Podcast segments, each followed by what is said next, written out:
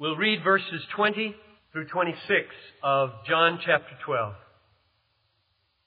Now there were certain Greeks, which is an odd thing, by the way, that Greeks would be here in Palestine uh, wanting to see Jesus. Just keep that in mind. They are foreigners. They're like away from home.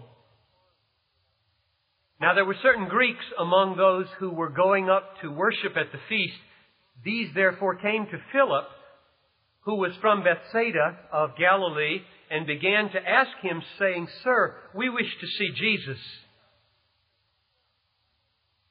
Philip came and told Andrew. Andrew and Philip came and they told Jesus, and Jesus answered them, saying, Not the kind of answer you might expect, but here's what he said. Verse 23 The hour has come for the Son of Man to be glorified. Truly, truly, I say to you, unless a grain of wheat falls into the earth and dies, it remains by itself alone. But if it dies, it bears much fruit. He who loves his life loses it.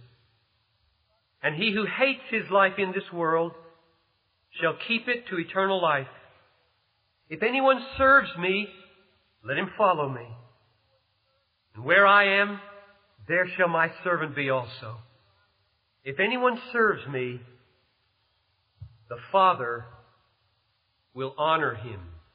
Should remind you of chariots of fire. He who serves me I will honor. Eric Liddell held in his hand as he ran that last race. Now here you have these Greeks. And I don't know whether it's summertime or not, but they are doing what the banner says they're supposed to do, and what I'm calling you to do, and what I want to do all summer. They say, verse 23, we want to see Jesus. We want to see Him. That's the heart cry of my life this summer. I want to see Jesus. I don't want to go on vacation spiritually this summer. Even though I'm going to go down to Georgia for a few weeks here in July and kick back and lay down and not preach and do nothing as much as I can do and shoot buckets and fish with my boys and probably read a few books. My aim, my aim is to see Jesus. If I don't see Jesus on vacation, it won't be recreation. And I hope you feel that way about the summer. I hope the mentality of summer is for spiritual slowdown will be rejected as a lie and as a very misleading counsel from somewhere other than heaven. It isn't of God. So my desire is that this banner would be true in my life and in your life. I want to see Jesus. Now the question is, did they get to see Him? What happened here? We want to see Jesus, it says in verse 21. Not 23, 21. We would see Jesus. Did they see Him? What do you think? Nothing was said about them in the rest of the gospel. They're, that's it. That's all we hear about them. And Jesus gives this word of response. Did they see Him or didn't they see Him? And probably the answer is they did see him, but not the way they thought they would see him. They saw him in word, and a word that as Jesus spoke it through Andrew and Philip was probably brought to bear on those Greeks in a way that the truth that was first spoken about Jesus became a truth for them. My deep conviction is that all self-revelation from Christ is confrontation to people.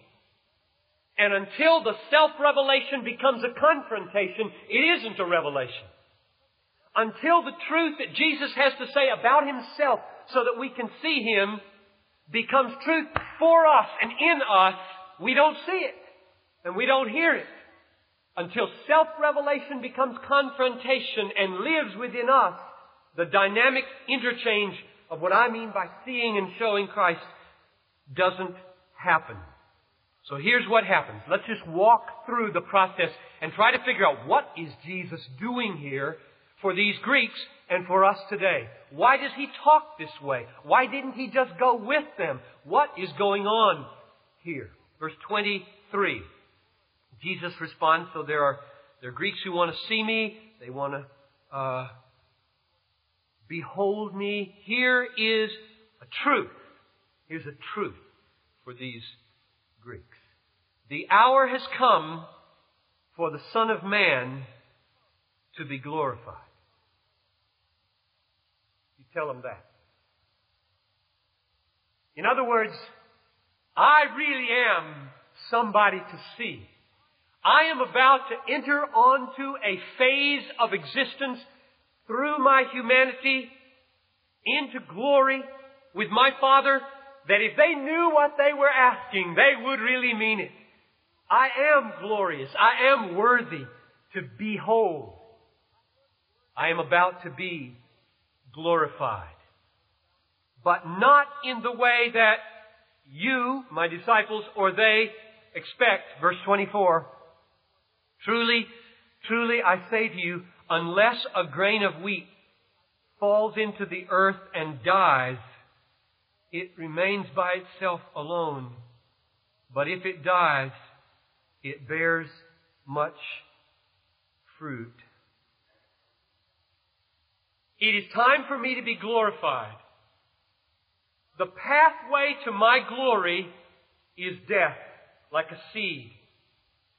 You tell the Greeks that I have a hard work to do that I might bear fruit in their lives, that they might see me, because if I leave the path that I'm on towards death and glory, they will never see what they want to see. And I will never bear any fruit in this world. If I am to accomplish what they want me to accomplish, namely to see something great, to see something saving, to see something hopeful, to see something transforming in the world, I cannot come to them. I am on the brink of Gethsemane. I'm on the brink of Calvary. I'm on the brink of the cross. And if I don't die, this little seed called Jesus of Nazareth will be a total failure. And nobody will want to see me ever again. I will be buried. I will come to naught someday, and I will be forgotten like millions of human beings. If I am to bear fruit in those Greeks and every other nation and in my disciples, I have to go the way of dying. Now that's the truth he wanted to communicate to them, I believe. That's the self-revelation. I am glorious and I'm destined to be glorified, but I have to die if I am to accomplish my saving, fruit-bearing purposes in the world. Now, the question becomes, what about you? What about those Greeks? Is it all me? Do I just do my thing? Do I just die, rise, get glorified, and they see it and that's it? Or does something have to happen in those Greeks and in us today who also hear this truth that Jesus is a dying Christ and a rising Christ and a glorified Christ? How does it get brought to bear upon us this morning and upon these Greeks? I think what Jesus does in verses 25 and 26 is say, um, My dying for your salvation is also my design for your imitation. My dying for your salvation is also my design for your imitation. They say, oh, we want to see Jesus. And we say, with our banner, with our presence, with a sermon, with prayer, with song, we want to see Jesus. Do we mean it? Do we really mean it? Because if we mean it, Jesus is warning us here, if you would see me, you must be prepared to follow me. If you would see me, you must be prepared to go with me to Calvary. If you would see me, you must be prepared to become a servant. You must die with me.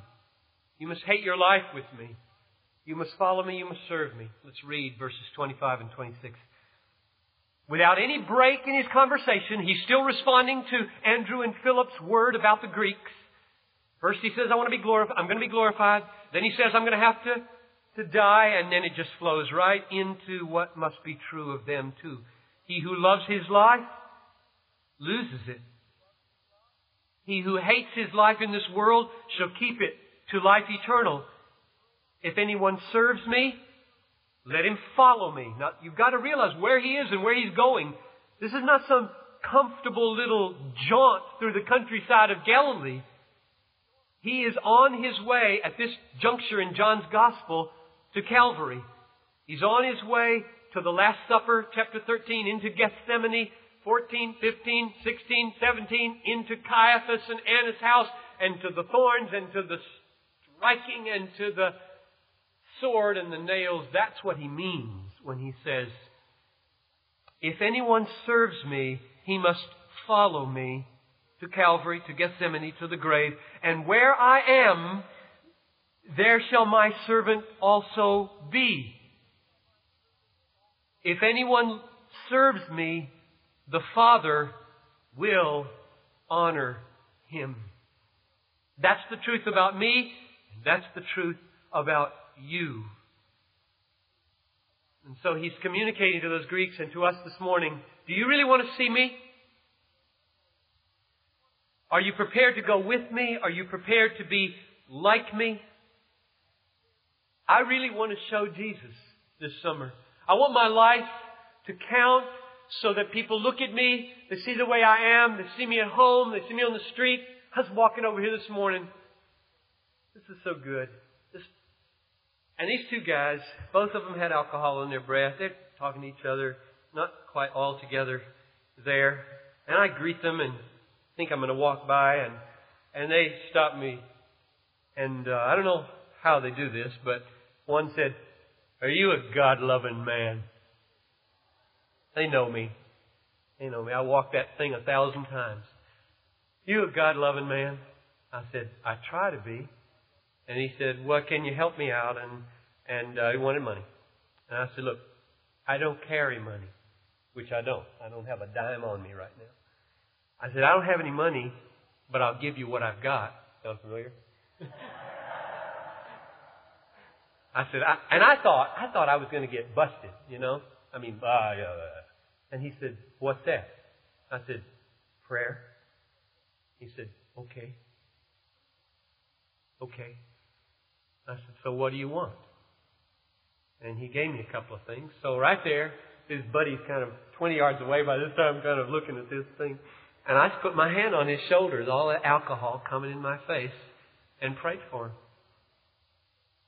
I want to show Jesus this.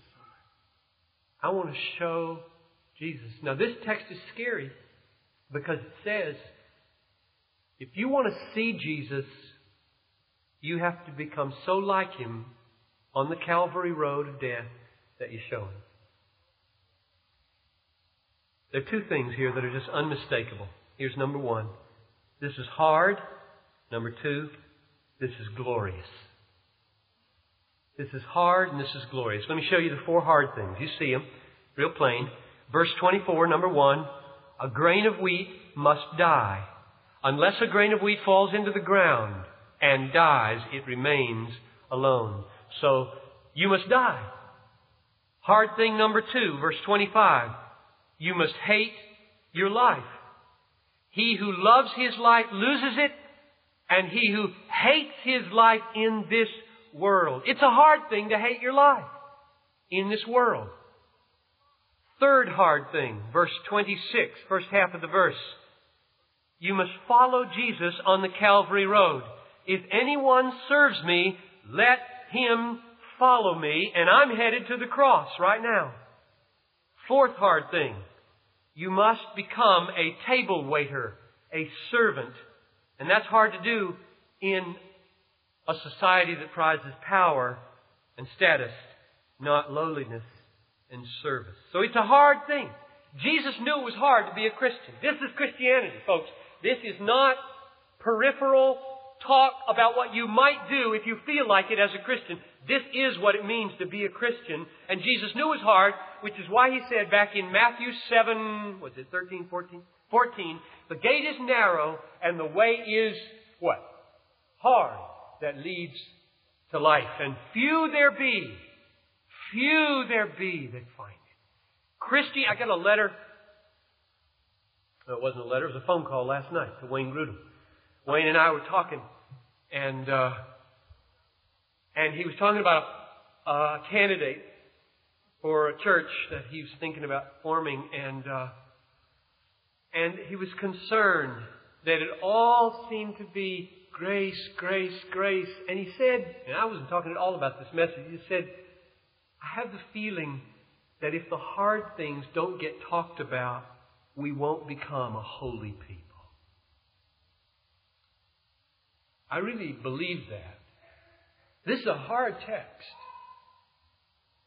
Die like a seed, hate your life in this world, get on the Calvary Road behind Jesus, and become a table waiter.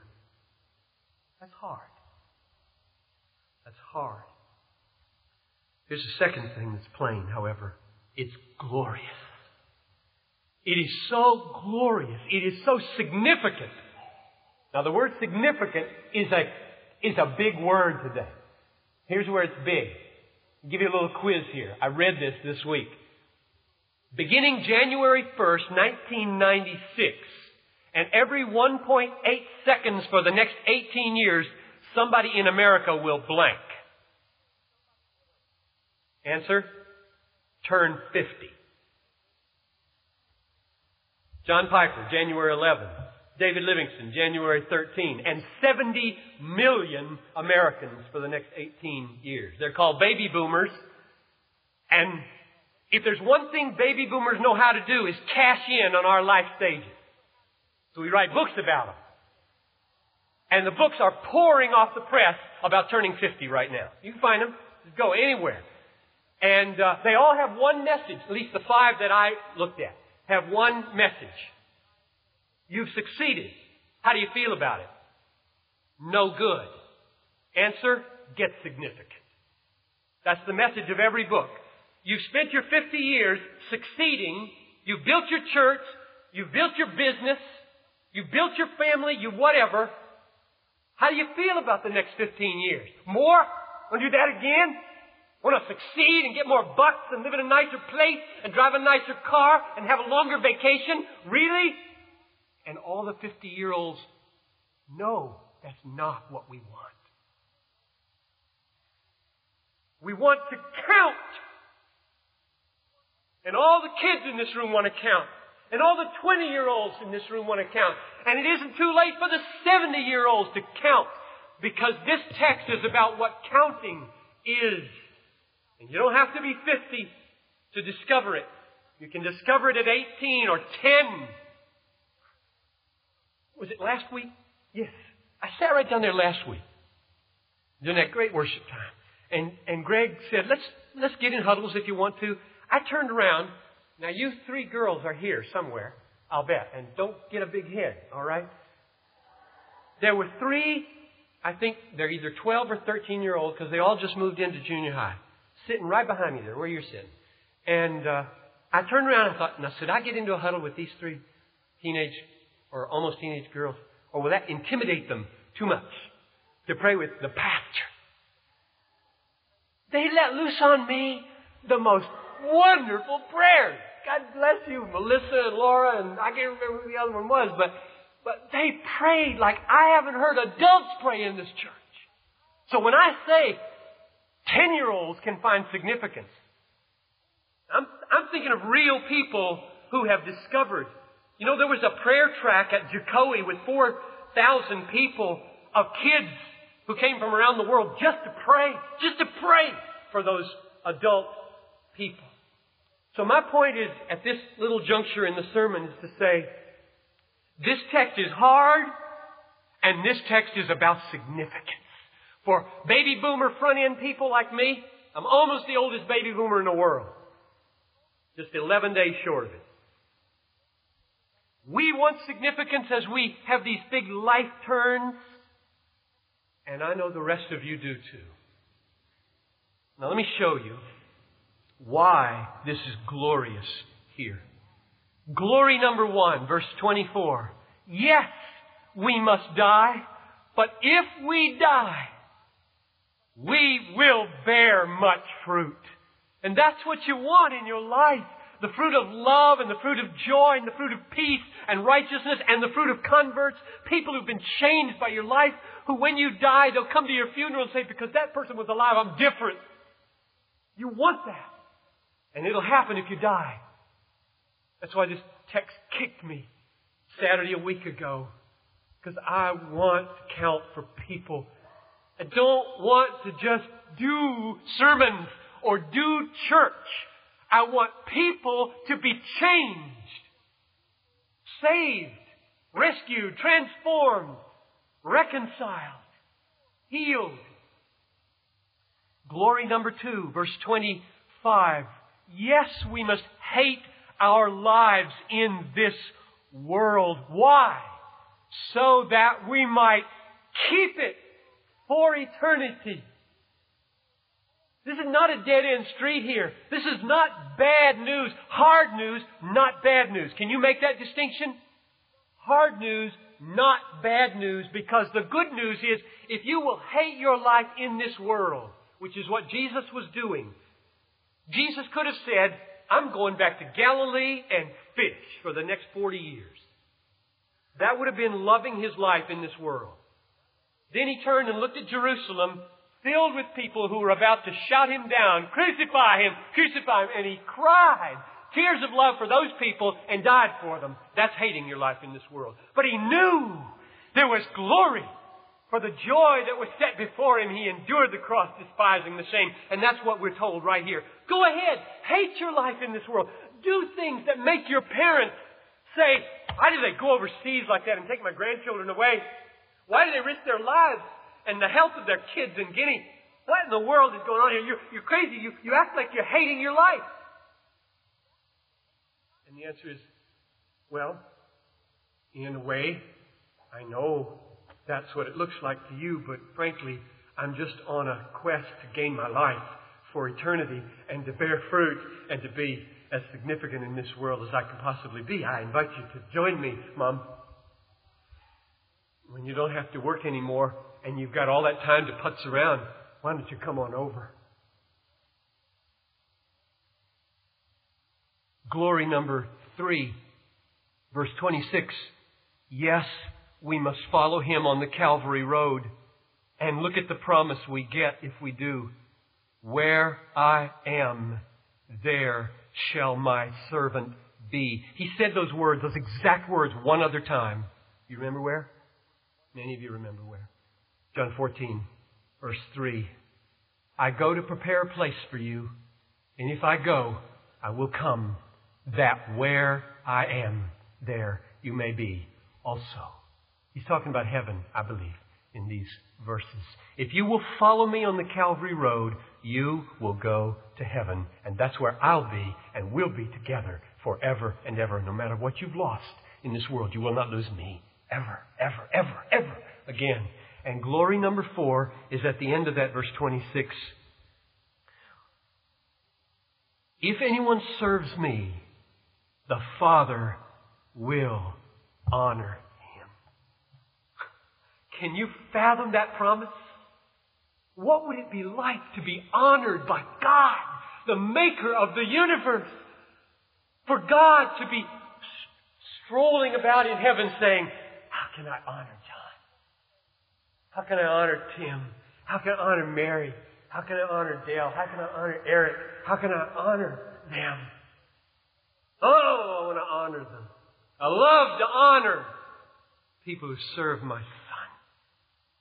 You talk about significance, whether you're 50 or any other age, these four things are it. We die, we hate our lives, we follow Jesus on the Calvary Road, we become servants, and we bear fruit, much fruit. We keep our lives for eternity. We join Jesus where He is in glory, and the Father honors us. Now, let me take one more little turn before we're done here. We're praying for revival. I hope you're praying for revival.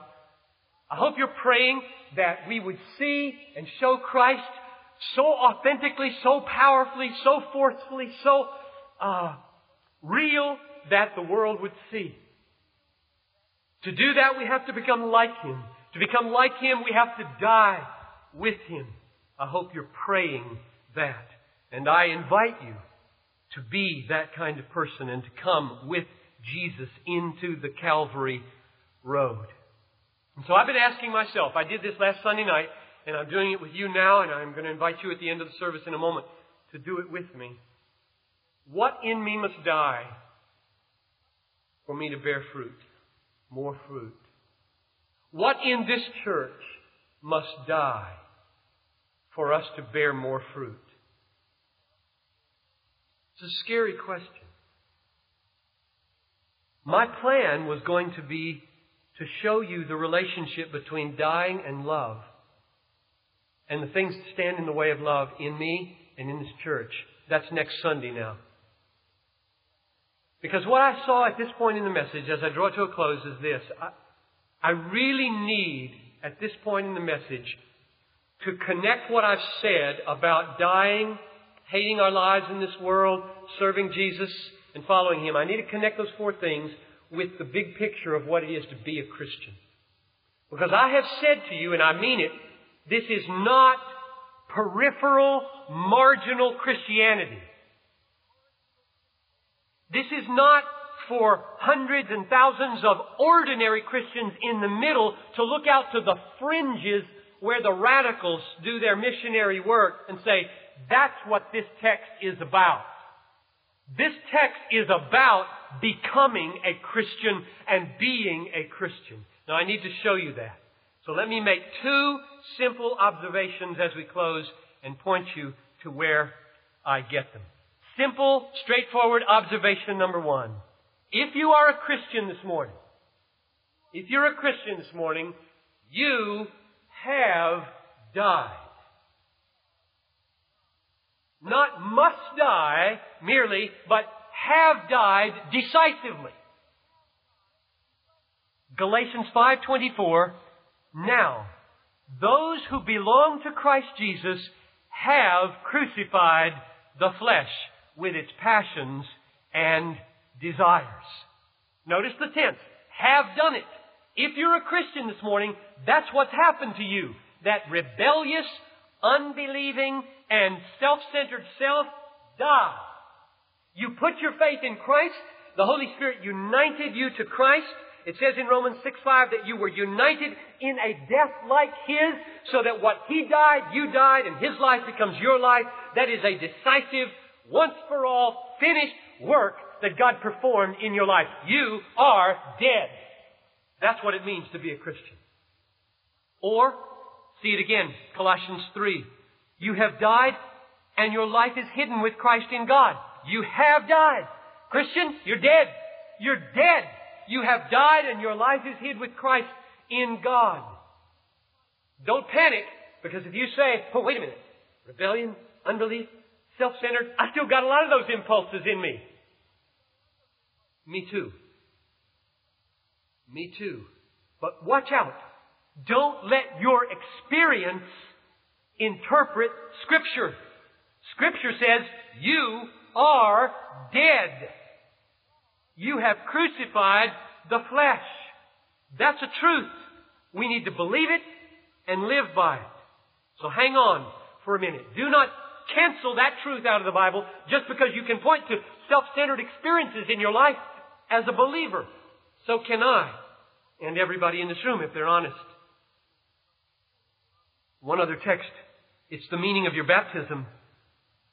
Romans 6 4. We were buried with him through baptism into death, in order that as Christ was raised from the dead by the glory of the Father, we might walk in newness of life. Galatians 2:20 I am crucified with Christ. It is no longer I who live, but Christ who lives in me. And the life I now live in the flesh, I live by faith in the Son of God who loved me and gave himself for me. So I conclude, first observation, I'm dead. You're dead if you're a Christian. You have died. And so, what do I mean then when I asked myself last Sunday night, and I've been asking myself yesterday and this morning, what must I die to in order to bear fruit? What must we as a church die to? How shall we then die? Why do I ask the question like that when the Bible so resoundingly says, John, you're dead. Bethlehem is dead. That leads to the final and second simple, straightforward observation. The Bible says, if you are a Christian, God calls you to die daily. You're dead. And the Bible calls you to die. Now, some people can handle paradoxes, and some people can't. And so the Bible sometimes talks in paradoxes, and sometimes it talks in non-paradoxes. For all kinds of people. The Jesus type and the John the Baptist type. We sometimes play a flute and a dirge, and sometimes we dance, so that everyone will give an account to God that they had a testimony in their own language. So if you can't handle paradoxes, let me try to say it another way. What this means, and I'll show it to you from Scripture and then we'll be done. What this means is that when you put your faith in Jesus Christ, by the power of the Holy Spirit working in you, you were united spiritually. Sometimes the word mystically is used. You were united to Jesus Christ. So that what He experienced has been applied and made yours positionally. You are in Christ and He died and therefore you died and you are dead because you are positionally in Him. However, there's another word you could use besides the word positionally for describing the Christian life and that is practically. You are called now to live out of this position and to become in your practice what you are in your position. And you are in your position dead to sin. And now the Bible calls you to put death into practice. And it does that by saying some paradoxical things about you. Namely, die. And you should not come back to the Bible when it says die and say, I am dead. You should come and say, because I am dead, therefore I most certainly will die. And the dying today. Suppose, Dad, it didn't go the way you wanted it to this morning. Suppose no phone call ever comes today. You can die to anger. You can. By the power of the Holy Spirit, you can die to resentment and you can overflow in love to children who forget you. You can do that. And when that death happens in you, the death to the hope that they would call, when that death happens in you, you bear witness to the fact that you died. Years ago, you died. You are dead in Jesus Christ. And the power to die today to that particular challenge, to your death, the evidence of that real death in Jesus is whether today you put to death revenge. The real death, the finished once for all death that will not be called into question if it's real, will be applied by a daily dying to sin and temptation. Now here's a text from which I get that. First I get it from Jesus. Luke 9:23 If anyone wishes to come after me let him deny himself and take up his cross daily and follow me. Taking up your cross in Jesus' language means going to the electric chair. It doesn't mean merely uh, enduring hard times, it means dying. You die on a cross. Nobody felt bad feelings on a cross. They died on a cross. They screamed on a cross. Pray for Jens Christensen. Um, I think of it just I heard him scream on Tuesday. He was in a car accident, broke his shoulder, broke his hip, broke his ribs, his lung is collapsed, and he's in tremendous pain at Ramsey. And they tried to set him up, and he shrieked, and I heard that shriek. His daughter walked out of the room; she couldn't take it. And I said, God, that's the way people died on the cross. Would you help Jens right now to identify with Jesus in a way he's never before? A cross is for dying, and this text says, Jesus says, take it up daily. Daily. So today, this afternoon, some things are going to go bad for you.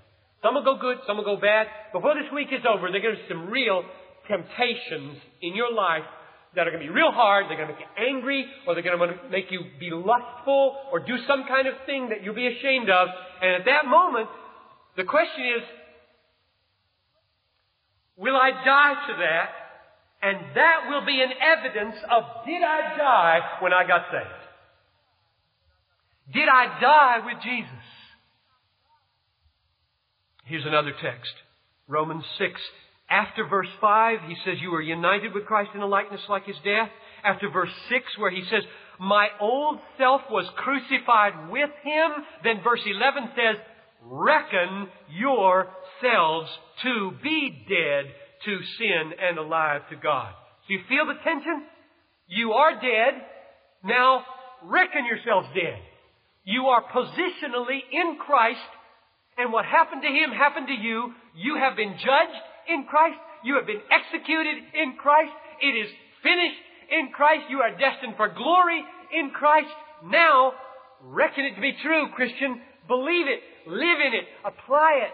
Make it come out in your behavior by the power of the Spirit, which is what it says in Romans 8:13. If by the Spirit you put to death the deeds of the body, not in your own strength, it's the Spirit dwelling in you that puts to death the deeds of the body. One last verse. Colossians 3, verse 3. You've died and your life is hid with Christ in God. Verse 5. Therefore, put to death the members of your sinful body, immorality, impurity, passion, evil desire. Can you handle this? This is the heart of the Christian life. This is why I had to stick this in here instead of talking about love, which I'm going to do next week from 1 Corinthians 13 in relation to death. I was just blown away yesterday as I was preparing for this, thinking I'm going to take 1 Corinthians 13, 4 to 7, and I'm going to show how death is the key to love, which is what I'm going to do next Sunday. And as I did it, I thought, but I've got to show the people that this is not marginal, this is the heart of the Christian faith. And so let me just close by beckoning you to join me in the question, what must I, as a pastor, die to to bear more fruit for this church? What must I, as a father of a married son, a son away in school, and two sons at home, what must I die to as a father to become a more fruitful father for my boys? I was on the email with Lauren Billhorn yesterday in Africa and Lauren said, Congratulations to Karsten. Don't stop praying for him. Lauren's been through a lot of tragedy and a lot of heartache in his life. And I heard what he meant.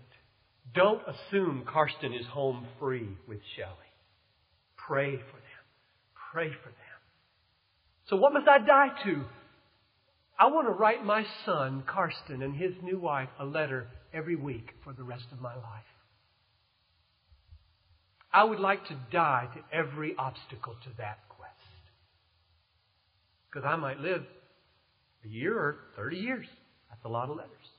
A lot of schedules to be interrupted.